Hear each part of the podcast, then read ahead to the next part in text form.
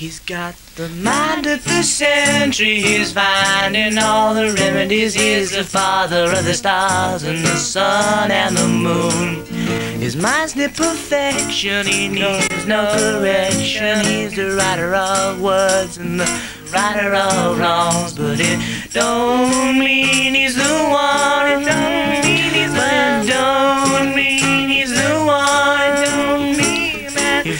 complications in a world of bad relations. He loves what he hears and he hates what he knows. He's got a full working memory of concentrated chemistry. He's got lightning for a heart and thunder for a mind, but it don't mean he's the one.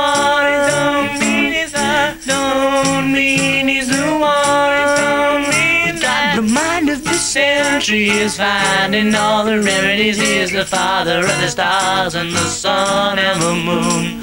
His mind's near perfection, he needs no correction. He's a writer of words and a writer of wrongs, but it